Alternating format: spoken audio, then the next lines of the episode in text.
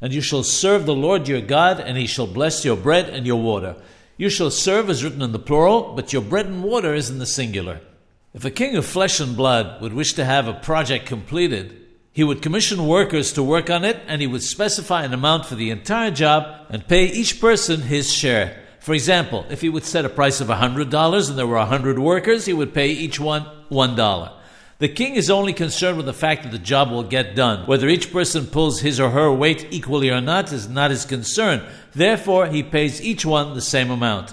Hakadosh Baruch Hu works differently. He wants every single individual to be involved in serving him because there's a difference between each person only putting in as much effort as he wishes and everyone working to the best of their ability together. A few fulfilling the commandment cannot be compared to everybody fulfilling the commandment. That's why you shall serve is written in the plural, because God wants every single individual to participate. But when it comes to the reward, even if every single person participates, the reward is not divided equally, but in accordance with how each person performed the commandment. Whether a person served God in happiness or not, with the correct intent or not, and so on, will all have a bearing on how much reward he receives. That's why the reward is mentioned in the singular, to show that it will be custom made for each individual.